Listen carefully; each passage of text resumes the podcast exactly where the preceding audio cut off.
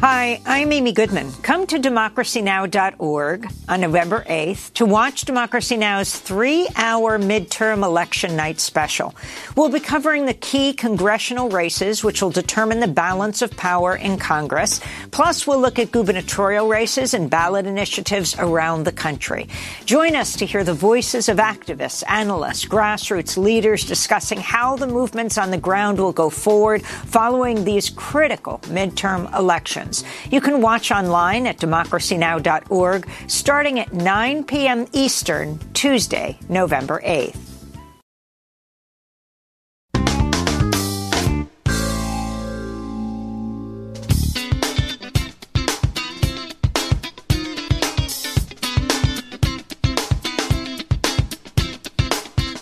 From New York, this is Democracy Now!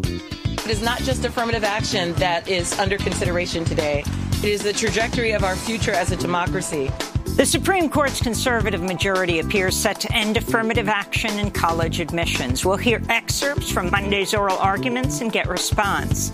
Then, New York has agreed to pay a total of $36 million to settle lawsuits on behalf of two men wrongly convicted and jailed for decades for assassinating Malcolm X in 1965.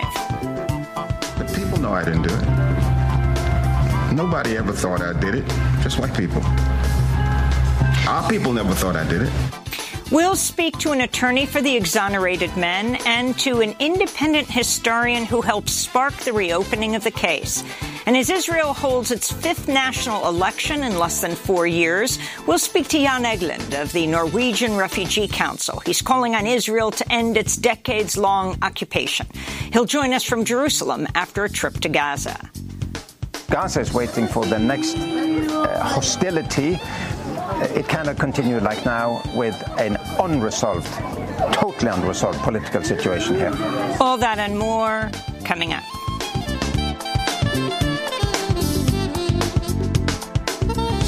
Welcome to Democracy Now!, democracynow.org, The War and Peace Report. I'm Amy Goodman. The United Nations World Food Programme's warning of a worsening humanitarian catastrophe after Russian President Vladimir Putin said he would halt a deal granting safe passage of food and fertilizer exports from Ukraine to the rest of the world. The UN says since July, the program's indirectly prevented about 100 million people from falling into extreme poverty. On Monday, Putin said Russia is not abandoning the deal, but would temporarily temporarily stop participating in it. Э, so we are not saying that we are ending our participation in this deal. No, we are saying that we are suspending. Russia's suspension from the Black Sea Grain Initiative triggered a steep rise in food prices. It came after Russian warships in the port of Sevastopol in Russian-occupied Crimea were attacked by drones Saturday. And as Russia's military accused the British Navy of blowing up the Nord Stream pipelines in September, cutting off supplies of Russian gas to European markets. The United States and South Korea have begun massive war games off the Korean peninsula. On Monday, the two nations opened Operation Vigilant Storm, a five-day joint drill involving hundreds of warplanes and thousands of troops. North Korea condemned the war games as, quote, rehearsal for invasion and proof of hostile policies by Washington and Seoul, unquote. This comes as the U.S. says North Korea is preparing to carry out its first nuclear weapons test since 2017. Elsewhere in the Pacific region, China slammed plans by the United States to deploy six nuclear-capable B-52 bombers to northern Australia, warning the move threatens to spark a new arms race. This is China's foreign ministry spokesperson Zhao Lijian. Such a move by the U.S. and Australia escalates regional tensions, gravely undermines regional peace and stability, and may trigger an arms race in the region.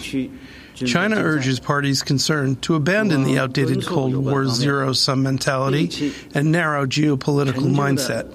The Supreme Court heard oral arguments Monday in two cases that aim to end race-conscious admissions decisions by colleges and universities. During nearly five hours of arguments, the court's far-right supermajority appeared sympathetic to arguments that the admissions process violates the Equal Protection Clause of the Constitution and the Civil Rights Act.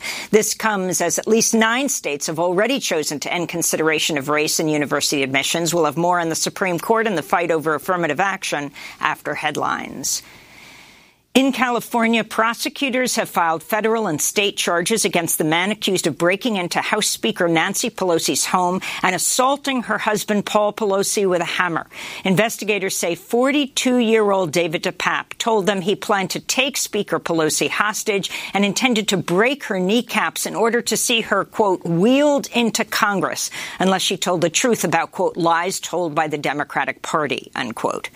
DePape faces up to 30 years in prison and a federal assault charge and up to 20 additional years for attempted kidnapping. He also faces a slew of state charges, including attempted murder and assault with a deadly weapon. San Francisco District Attorney Brooke Jenkins spoke Monday. What we also have learned is that the defendant brought to the location of the Pelosi residence a second hammer, as well as zip ties, rope, and a roll of tape.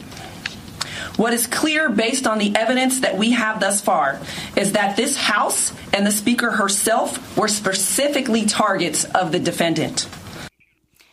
Paul Pelosi remains in intensive care in San Francisco after surgeons repaired his fractured skull and serious injuries to his hands and right arm. In Arizona, Republican gubernatorial candidate Kari Lake drew laughter from a friendly crowd Monday after she joked about the attack on Paul Pelosi. Lake was speaking at a campaign event in Scottsdale. It is not impossible to protect our kids at school.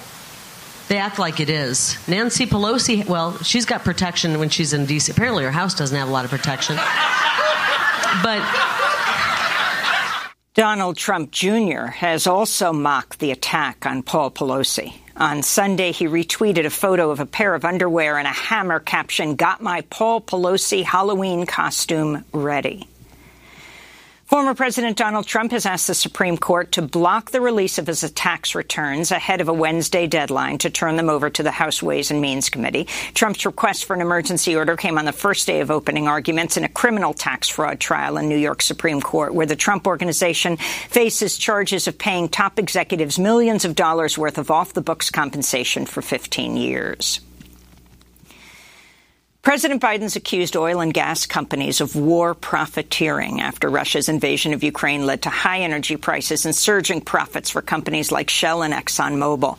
On Monday, Biden said the oil industry should pass profits onto consumers and lower the cost of fuel. If not, he said, they may soon face a higher tax rate on windfall profits. Give me a break. Enough is enough. Look, I'm a capitalist. You've heard me say this before. I have no problem with corporations turning a fair profit or getting a return on their investment in innovation. But this is remotely what's happening. Oil companies, record profits today, are not because they're doing something new or innovative. Their profits are a windfall of war. Robert Weissman, president of Public Citizen, called a windfall profits tax long overdue, but said it should not be made dependent on more oil and gas drilling. Weissman added, quote, more investment in oil drilling will deepen our dependence on fossil fuels when the worsening climate catastrophe demands we speed the transition away from fossil fuels, he said. The White House says President Joe Biden will attend the COP27 UN Climate Summit in Sharm el-Sheikh, Egypt, on Friday, November 11th, as part of a larger overseas trip that will also take him to Cambodia and Indonesia. Biden's trip comes as human rights defenders continue to urge the release of all political prisoners in Egypt ahead of the climate summit. Among them is the human rights activist Alaa Abdel Fattah, who has been on hunger strike for over 200 days, protesting the horrific conditions he faces in Egypt in jail.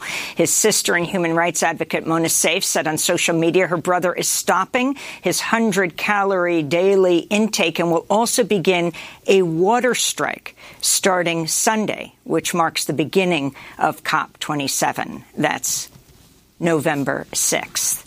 On Facebook, Seif wrote, quote, this means if no urgent intervention happened, Alaa will die before the end of COP27. These are the actions of a man who's had enough after nearly nine years in arbitrary imprisonment, she said.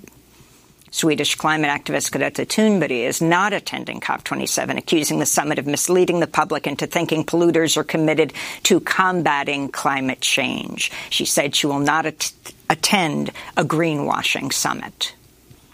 Back in the United States, Border Patrol agents on Monday fired pepper balls at a group of Venezuelan migrants who were leading a protest along the El Paso, Texas, Juarez, Mexico border after they were denied entry into the U.S. and blocked from seeking asylum. This is Yuniria Hernandez, a Venezuelan asylum seeker and protester who witnessed the assault. They pulled out guns and started shooting. Things shouldn't be like that. We are not animals. We are human beings. We want to go to the United States to work, not to do bad things. We've spent several days here sleeping like animals. The Mexicans are the ones who have helped us with food, clothes, shoes, and blankets. Earlier this month, the Biden administration started expelling Venezuelan asylum seekers to Mexico under an expansion of the Trump era pandemic policy, Title 42, which has blocked at least 2 million people from seeking asylum at the U.S. Mexico border in violation of international law.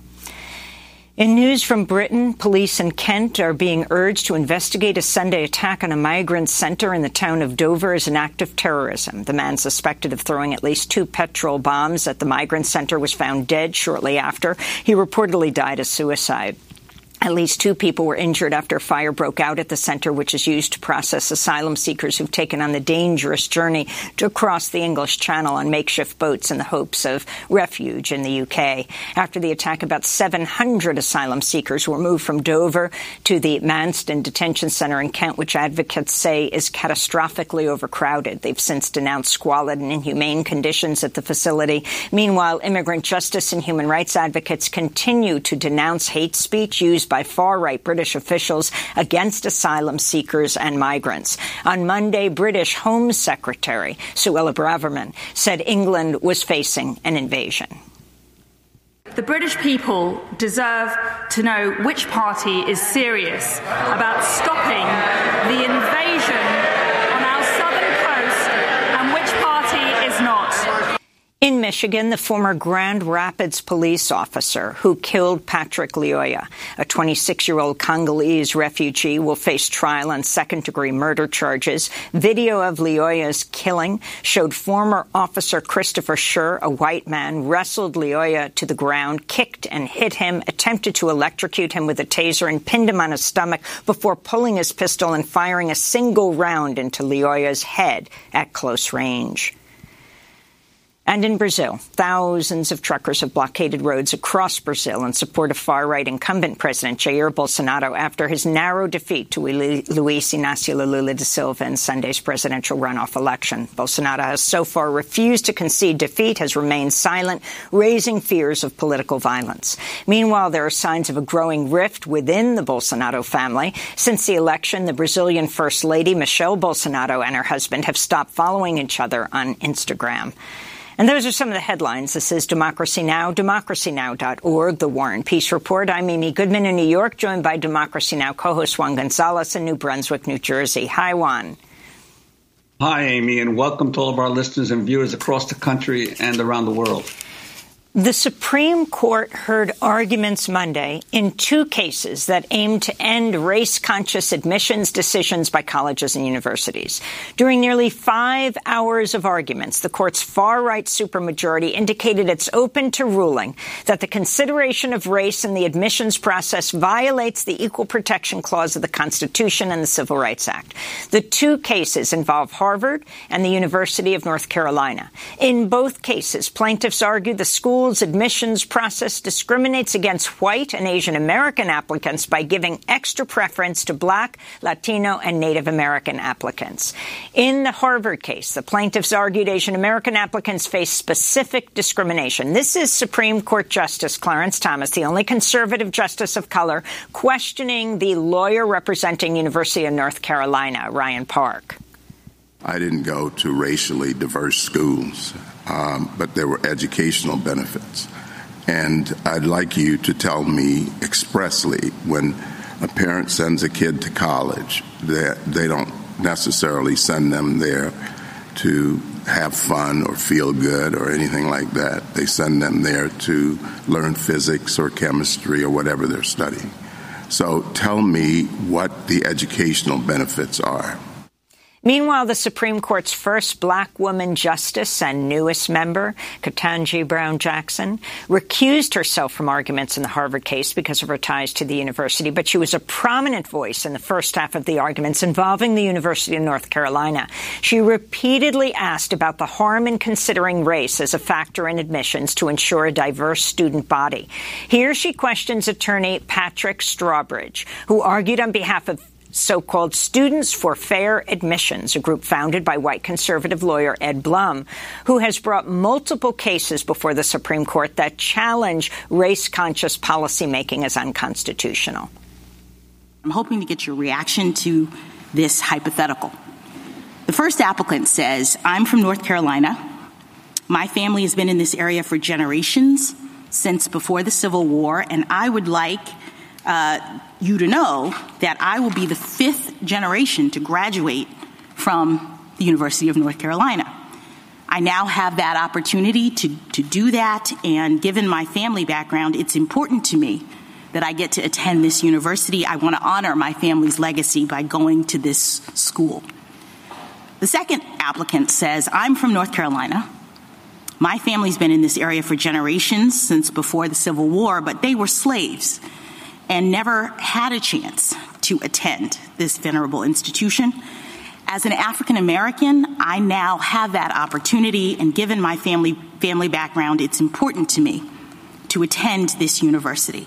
I want to honor my family legacy by going to this school. Now, as I understand your no race conscious admissions rule, these two applicants would have a dramatically different opportunity to tell their family stories and to have them count. The first applicant would be able to have his family background considered and valued by the institution as a part of its consideration of whether or not to admit him, while the second one wouldn't be able to because his story is in many ways bound up with his race and with the race of his ancestors. So I want to know based on how your rule would likely play out in scenarios like that. Why?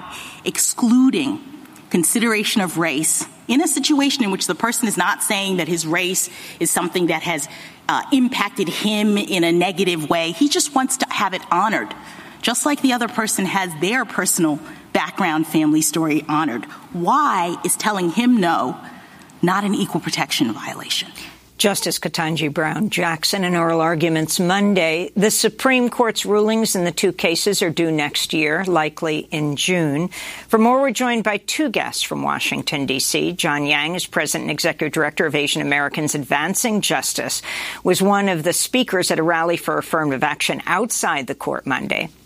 We're also joined by Fatima Goss Graves, President and CEO of the National Women's Law Center. We welcome you both to Democracy Now! Fatima Goss Graves, let's begin with you. You were tweeting nonstop yesterday. Talk about the significance of the arguments and where you think the supermajority is going right now. Well, I have to begin with the fact that this is the fourth time the Supreme Court has heard what is essentially the same question.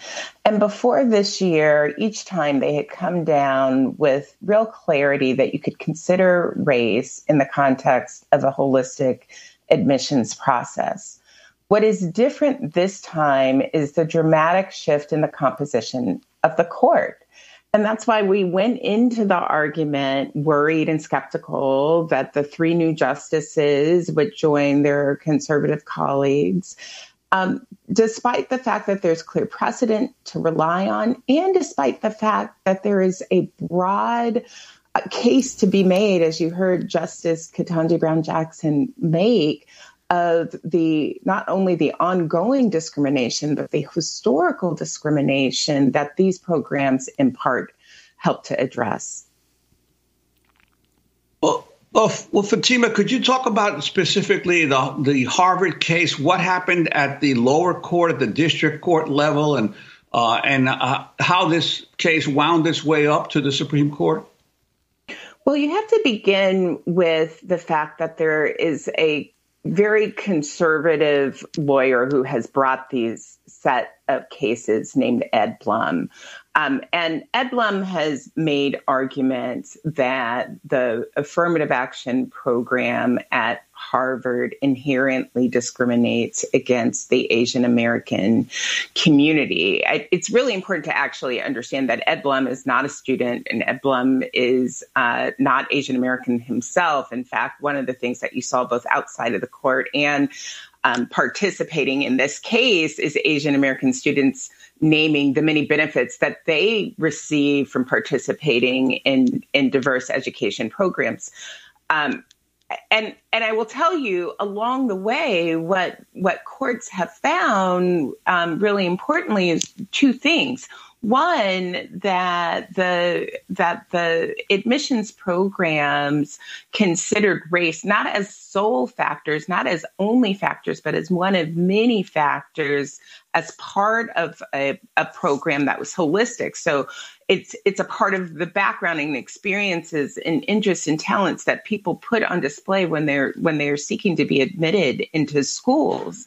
But the second thing that I think was really important, both in the Harvard and the UNC case, is that the the courts along the way reiterated the initial holding from Bakke that was um, that 20 years ago you had come again in Gratz and Grutter, where the court said that consideration of race as one of many factors to create a diverse student body, that schools have a compelling interest in doing so. So if the court rejects that idea, rejects the idea that race actually is one of many factors that factors that a court consider in its admissions program, we will have, see dramatic differences in um, admissions processes. We already have states that have had that experiment, and we know that it has not only reduced the number of students of colors who, who have attended those schools, but it also has dramatically changed their experience there. It has left them more isolated, more subject to additional discrimination. And so we will have effects not only for the students who are in those classes, but for the generations to come, for the workforce, for the community around it, for how people feelings of belonging actually endure to and their connection to their community. And I'd like to bring in John Yang as well, President and Executive Director of Asian Americans Advancing Justice. Uh, uh, John, the prior uh, uh Supreme Court cases have focused on uh, how affirmative action uh, is, uh, is, to the detriment of, of, of uh, white students. But uh, now we're in this set of cases, also the issue of how allegedly affirmative action affects Asian Americans. Why did you feel your organization had to get get involved in this case, and your perspective on how whether Harvard was indeed discriminating against uh, Asian Americans. Well, thank you very much, Juan, for that question. And let me pick up on something that Fatima mentioned, which is Ed Blum, when he lost the case in Fisher, he explicitly said, I need to find Asian American plaintiffs. Now, why he did that was we knew this. He would try to use us as a political wedge to drive us between other communities of color. Look, if there was actual discrimination against Asian Americans at Harvard or UNC, my organization would probably sue. But when we looked at the evidence, it was clear to us that Asian Americans were not being discriminated against. The policies in place at Harvard and UNC, this note, using race conscious admissions, allowing race to be considered, benefited Asian Americans. So we were actually involved in the case on, beha- on the side of Harvard, representing Asian American, what are called interveners, so that they could tell their stories in court about how affirmative action, how race conscious admissions actually helped them, and how having a diverse campus at Harvard really benefited their educational process. I want to go to back to the oral arguments Monday. U.S. Solicitor General Elizabeth Prelogar argued Supreme Court precedent has been key to increasing diversity in higher education, which then shapes representation in the workforce. She gave this example of gross disparity in representation. The second category I would point to is the one I've already referenced demographics. I think that that can be relevant. Again, not to set a quota, not to identify a precise numerical threshold, but in recognition that when there are extreme disparities in representation of certain groups, it can cause people to wonder whether the path to leadership is open. And if I could, maybe I could just give a, I think, a common sense example of that that I would hope would resonate with this court. The court is going to hear from 27 advocates in this sitting of the oral argument calendar, and two are women, even though women today are 50% or more of law school graduates. And I think it would be reasonable for a woman to look at that and wonder, is that a path that's open to me to be a Supreme Court advocate? Fatima Goss Graves, you tweeted about this, your response, and talk about what this means, the people that would be brought forward, their stories. You know, I, I thought that the Solicitor General's argument was very powerful here. It's not a secret that the Supreme Court bar is one of the least diverse uh, places. Very few women, hardly any women of color, argue before the court in any given term. And when we take a similar uh, example of what you might see and experience in some settings, in the brief that the National Women's Law Center filed, uh, in the case, we talked about how you could have some programs where uh, a student of color or a woman of color in particular might be the only uh, student like them. And that isolation has real time effects, not only because of uh, the leadership questions that the Solicitor General name, but also it it reminds you that you are the own. You might have to by yourself represent your whole race when you are the own.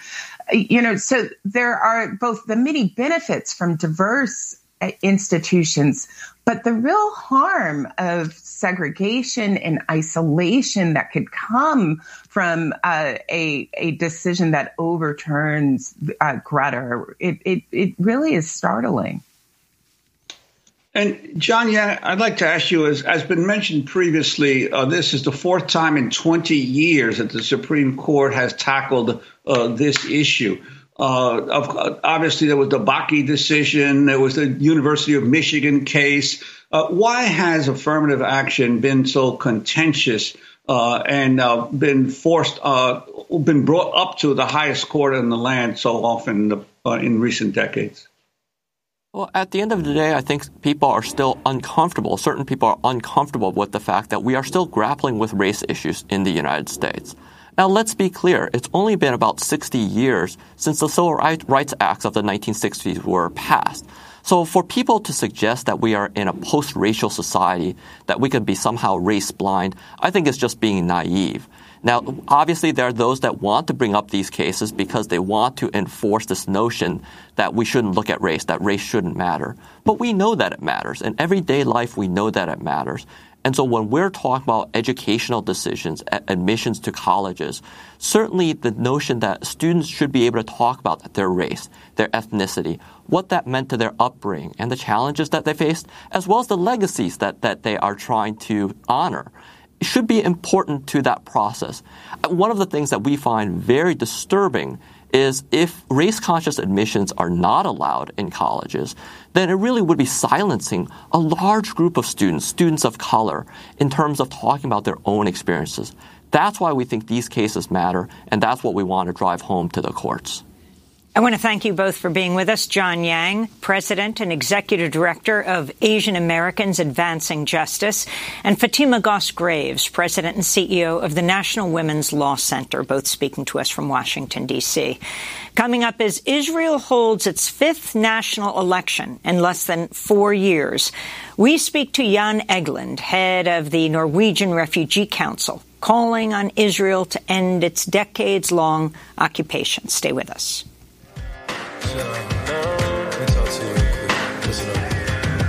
Young man, young man, got the heart of a lion and the drive of a wild horse. Young man, young man, better watch how you step when you step off the front porch. Your granddad done went through hell, don't take for granted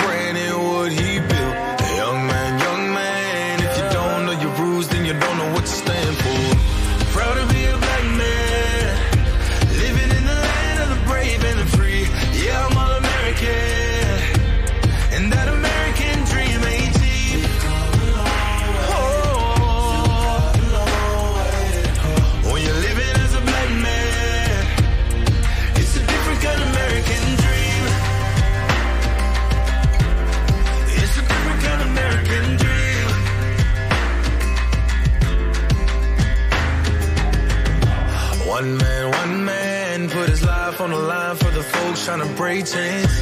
One man, one man. American Dream by Willie Jones. This is Democracy Now!, democracynow.org, The War and Peace Report. I'm Amy Goodman with Juan Gonzalez. Israel's holding its fifth national election today in less than four years. The election could result in former Prime Minister Benjamin Netanyahu returning to power, even though he's currently on trial for corruption. The election comes at a time of an increasingly deadly Israeli crackdown on the occupied West Bank, where the Israeli military has been carrying out near nightly raids. At least 125 Palestinians have been killed in the West Bank so far this year, including dozens of children. Meanwhile, Amnesty International is calling on the International Criminal Court to investigate Israel for committing possible war crimes in Gaza during its deadly assault in August. We go now to Jan Egeland. He is Secretary General of the Norwegian Refugee Council, joining us from Jerusalem.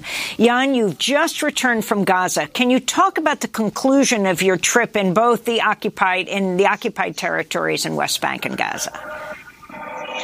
Yeah, I've been back now to uh, Israel, the West Bank, and Gaza, where I have traveled for 45 years. And I must see, say it's, it's one of the bleakest visits I've had, in, in part because there is no peace process at all. There is no reconciliation between the two neighbors. And there is more settler violence against Palestinian civilians. There are more house demolitions of Palestinian homes, and there are more of our aid programs, aid projects, aid structures that are being demolished by the occupying power. I don't think people outside of this uh, of this region really understands that, that we've had now 55 years of occupation, 15 years on the siege of Gaza, uh, where Gazans, two million of them, half of them young people, feel they are living in an open air prison. They cannot leave. They cannot enter at will. Uh, they have no uh, real livelihoods prospects if they are young, etc., etc. So hopelessness is what you feel at the same time as there is also more and more violence. And Jan Egeland, I wanted to ask you specifically about the demolitions you mentioned. Uh, there have been 700 structures uh, demolished by the Israeli authorities just since January of this year in the past uh, 10 months, uh, even though uh, there is uh, continued worldwide condemnation of Israel's uh, attempt to seize more and more land uh, of the uh, Palestinians, but yet Israel has no surfaced no consequences from its continued flouting of that condemnation. You're absolutely right. Hundreds and hundreds of structures are houses. These are homes, really, are are, are leveled. Uh, many of them were built by Norwegian, Swedish, German, uh, British aid money for very vulnerable people, Bedouins and, and, and, and single mother held ho- households, etc. What the occupying power says is that they are just doing city planning, they're just doing city restructuring and so on. In effect, what you see is that there are more and more settlements, illegal settlements, which means that in violation of international law, you transfer your own population to colonize uh, other land, and the, uh, the population that lived there is being transferred. Today, I met with Fatima, 70 years old. She is having is is here in East occupied East Jerusalem. She's been living in the same house since she was born. Uh, her her father uh, started to rent it in 1948 from the Jordanians. Today, in her backyard, there is a tent set up by the extremist right wing politician called Itamar uh, Ben Gvir. He is the one who will be elected today on a potentially very large profile of extremist rightist parties under the rubric uh, uh, religious Zionism. He brings in settler youth from the set, illegal settlements on the West Bank and I saw numerous films from footage from, from cameras of these settlers beating up uh, Palestinians. They hurt this Fatima, 70 year old. She was bleeding. Her, her two sons came to rescue her, and not, and not the, the, the, the mafia, the, the, the violent uh, settler youth were not arrested. Her sons were arrested because she, they were defending Fatima in her own, uh, own uh, house. You, you can't make up this kind of an injustice that is before our eyes here in occupied lands. And you mentioned uh, the conditions in Gaza. For those people who are not familiar uh, with the life for the two million inhabitants of Gaza, could you talk about uh, some of the worst atrocities occurring there? But the, uh, Gaza, of course, is, is not a place where there are Israeli soldiers anymore. They were withdrawn. But Gaza is under siege.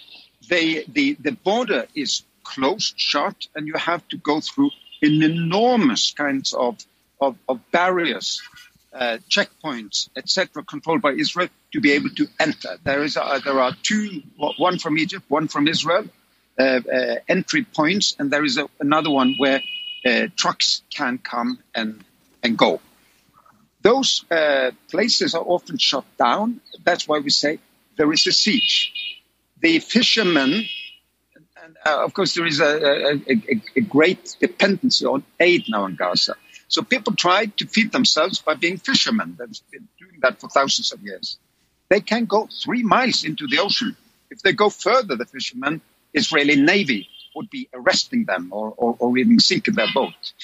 They cannot go by air to this uh, to this area because Israel is controlling the air uh, completely. This is siege. This is an open air prison.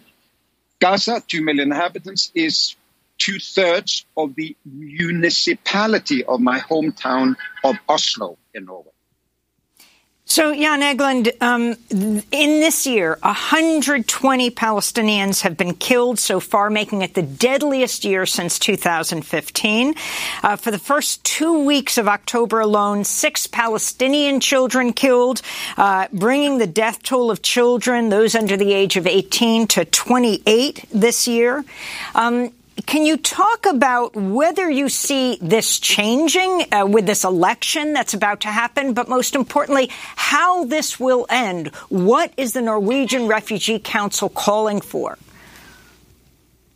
Well, I mean, it may change to the worse by the election today because the parties that are, are, are, likely to make big progress are all parties who are against reconciliation with their own neighbors, the Palestinians, against a peace process, and in favor of, of illegal settlements, colonization of, of, of, of occupied land, and, and the displacement of Palestinian families from their ancestral land. So I think it, it could get worse, but we're not giving up. I met with the the, the, the, the, group of uh, European uh, consul generals and ambassadors here in Jerusalem today. I think there is in, in, in Europe a great support for helping Palestinians in their hour of greatest need. On the Palestinian side, the political leadership are split, they are incoherent. There is a big divide between the West Bank and where held by the Palestinian Authority and, and, and Gaza, where it's Hamas and so on. So, of, of course, Palestinian side is weak. The stronger side is Israel, and there's one force that can really convince Israel to do what is in their interest, namely to make peace with their neighbors, and that's the United States. But the United States is nowhere to be seen as a political force for a peace process. When President Biden met with the Israeli president, uh, Isaac Herzog, at the White House um, last week, um, during public remarks, neither of them mentioned the Palestinians. Yet, Israel receives, um, is one of the highest recipients of military aid in the world from the United States, receiving billions of dollars. Your message to President Biden, Jan Egeland, what this means? Well, my message to the Biden administration is perhaps even reinforced by my message to the U.S. Congress. I mean, if you're friends of Israel, I'm a friend of Israel. I, have known many Palestinian, uh, Israeli prime ministers. I studied at the Hebrew University here, been a friend of Israel for, for my entire life. If you, the United States, would be a friend of Israel, tell them to not undermine their own security by enraging uh, Palestinian youth beyond belief by humiliating them, grabbing their land, making it possible them for, to have livelihoods in places like Gaza, and and and and and and, and killing children five times more frequently than than the total number of fatalities on the Israeli side of all ages, military and civilian. I mean, they, they, you can't make it up. The kind of, of an injustice that is before our eyes here. And that's not in Israel's interest because they need to live in peace and security with their neighbors. And Jan Egeland, I'd like to uh, broaden the discussion. Uh, the, last month, your organization, the Norwegian Refugee Council, was awarded the Hilton Humanitarian Prize, which is considered the world's largest uh, annual pro- award for a nonprofit. Congratulations, first of all. But I wanted to ask you: there are more people on the move, refugees uh, from their home countries across the world than, than ever before. What uh, what do you see as some of the areas that are deserving attention when it comes to refugees that are not getting the kind of attention among uh, uh the media and the citizens of the advanced uh, industrial countries? Yeah, indeed. We have broken that ceiling that I didn't believe we would break. Hope we would never break in my lifetime, which is well over 100 million people now displaced by violence and conflict in the world. You go back 10 years and it was 45 million. Now it's 110 million. The Ukraine war alone has displaced 14 million people, half of them refugees in the rest of Europe, half of them uh, basically displaced within Ukraine. Uh, Ukraine is a horrific war. I'm going there on my third visit this year now. Uh, uh, uh, after after this, of course, Ukraine is getting a lot of attention, and is also getting a lot of our assistance, and and and and there are resources going there. In the shadow of that war, it got worse in Gaza and the West Bank, where I am now. It got much worse on the Horn of Africa, Somalia, where we will have a famine. We haven't had a famine now for decades. We'll probably have an epic biblical famine there. It's got worse in, in Syria on both sides of the front lines, in Yemen on both sides of the front lines, in the in the Congo, etc. So I'm nervous, really, uh, for, for for for for the world turning inwards, looking becoming more more uh, US is becoming more polarized, more inward looking, more nationalistic. Uh, so are so many European countries.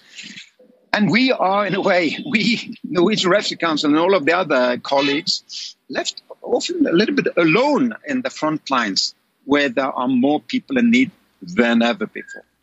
Jan Egeland, we want to thank you for being with us, Secretary General of the Norwegian Refugee Council, speaking to us today from Jerusalem.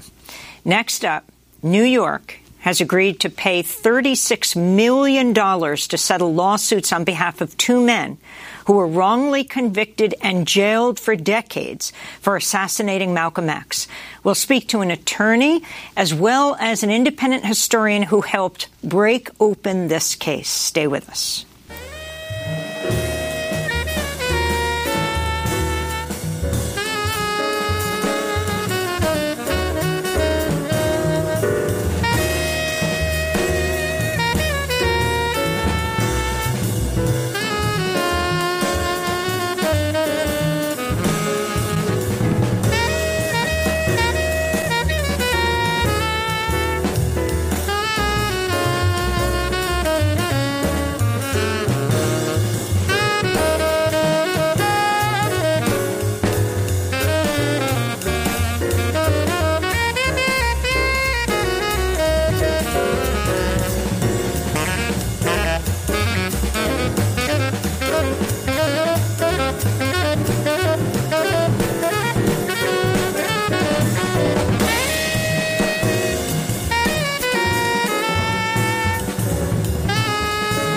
Resolution by John Coltrane.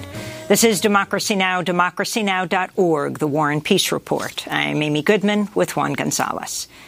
New York City and New York State have agreed to pay a total of $36 million to settle lawsuits on behalf of two men who were wrongly convicted and jailed for decades for assassinating Malcolm X in 1965. Last year, a judge tossed out convictions against Muhammad Aziz and the late Khalil Islam after finding serious miscarriages of justice. An investigation by the Manhattan DA's office and the Innocence Project found that prosecutors, the FBI, the New York Police Department omitted key evidence around Malcolm X's murder. Muhammad Aziz spent two decades in prison before uh, being released on parole. He was interviewed by ABC earlier this year. People knew while you were there that you were one of the men yeah. convicted of killing Malcolm. Were there threats because of that? To me? No. Yes, sir. No. The people know I didn't do it. Nobody ever thought I did it, just white people. Our people never thought I did it. The other man exonerated was Khalil Islam. He died more than a decade ago, in 2009, but his family filed suit on his behalf. The settlement comes two years after Netflix released a documentary titled Who Killed Malcolm X, which raised new questions about the assassination. This is the trailer. We're not brutalized because we're Muslims. We're brutalized because we are black people in America power of this man's courage to say this stuff.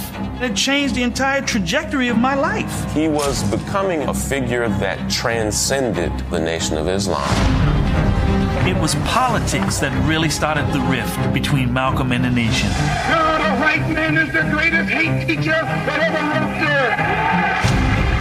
FBI was deathly afraid of someone like Malcolm X. What kind of democracy is that? People had to start wondering if something happens to Elijah Muhammad and Malcolm becomes the leader, it's over for all of us. And uh, just then the gunfire went off.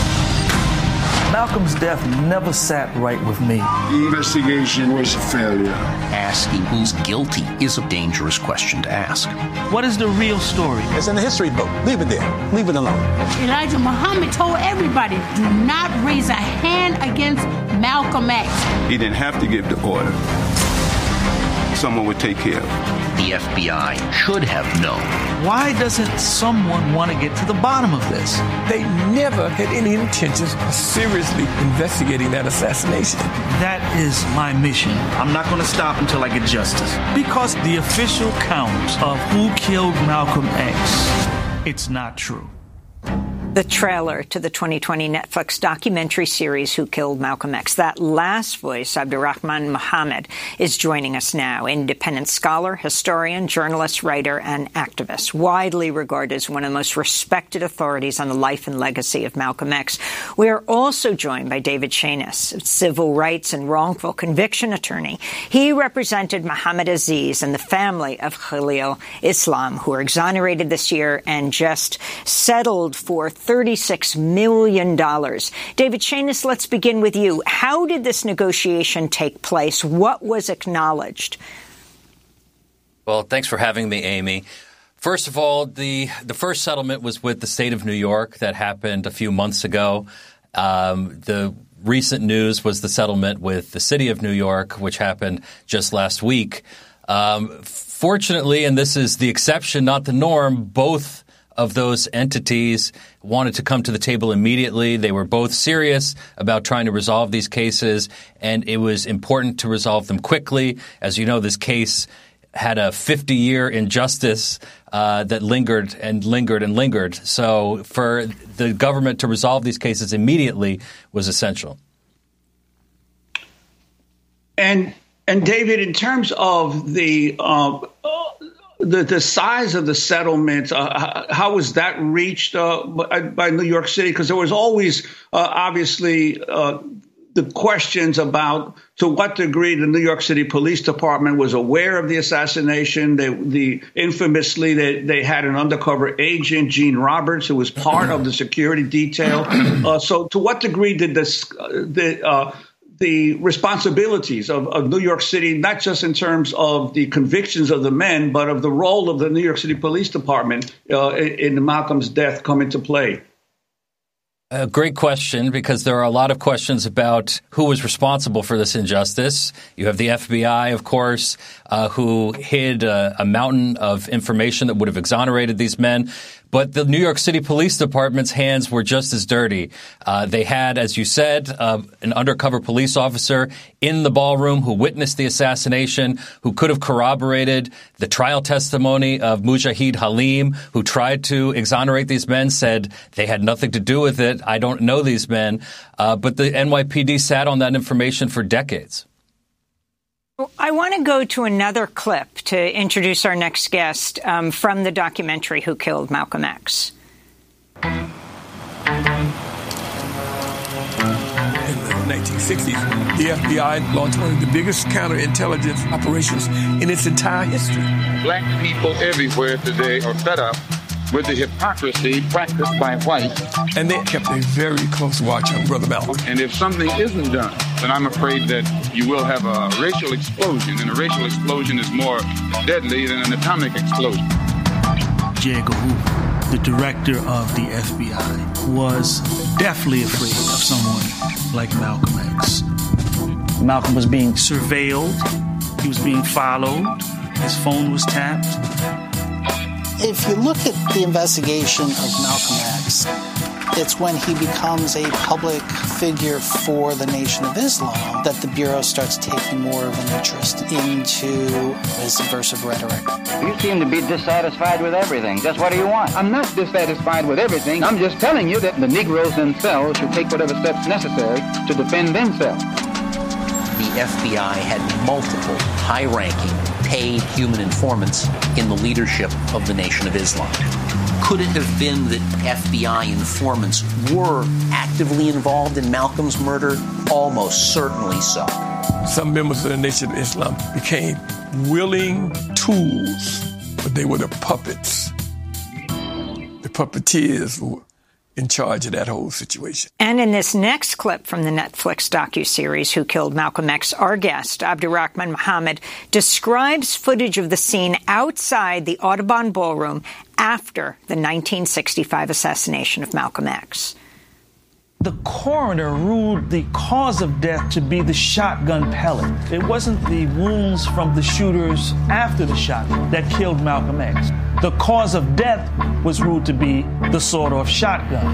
Rally attendees seized one of the gunmen as he tried to escape the Audubon. There is archival film of the, the scene outside the Audubon ballroom right after the assassination. Policemen engaged in a brutal tug of war.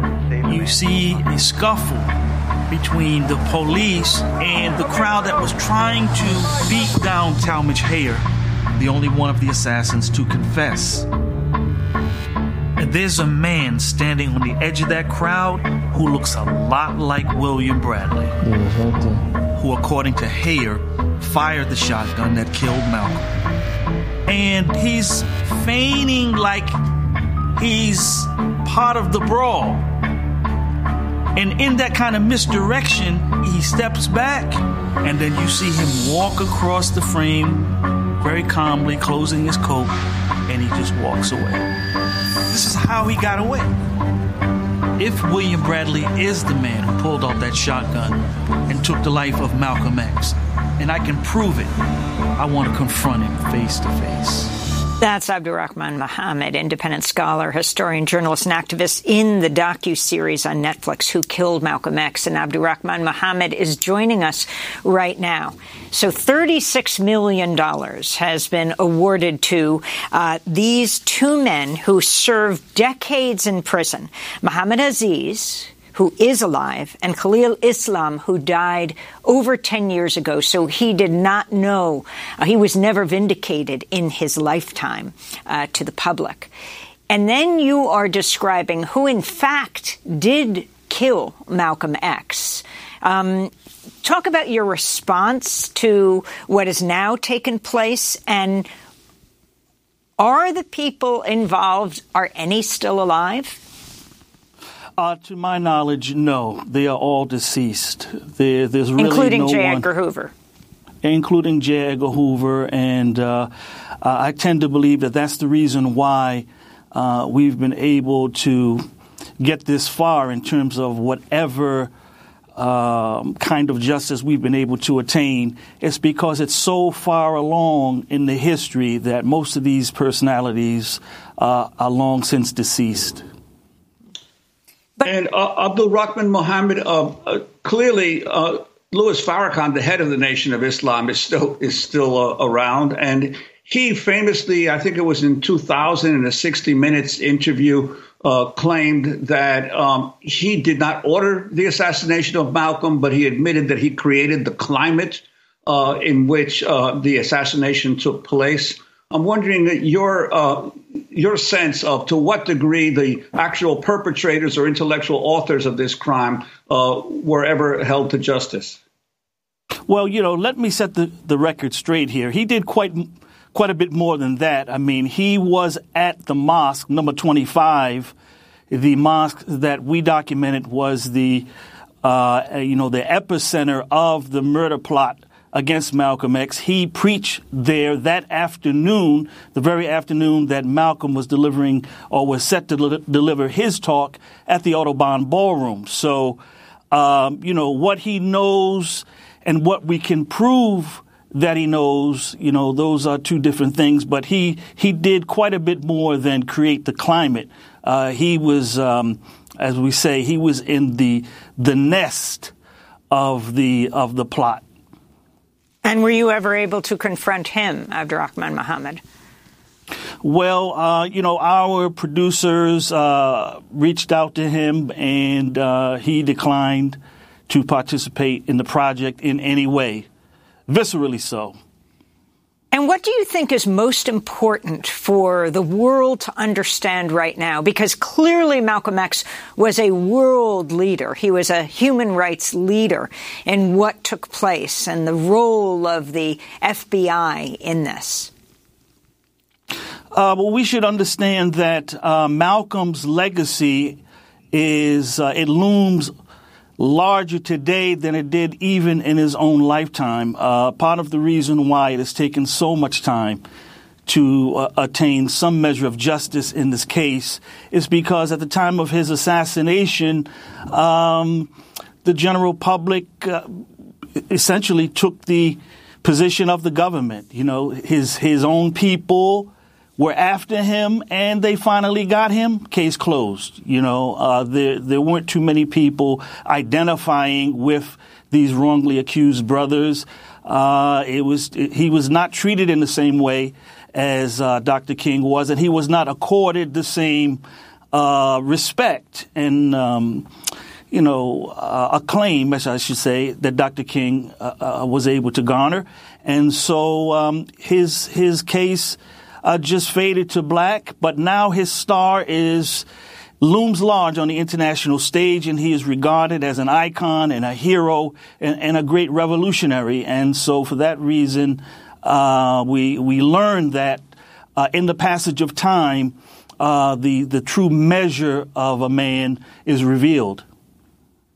We only we only have about a minute left, but this thirty-six million dollar settlement comes on top of twenty million that New York State agreed to pay. Why was uh, we can see the FBI, the federal government, the New York City police, but why? Uh, uh, what was the culpability of the state in all of this?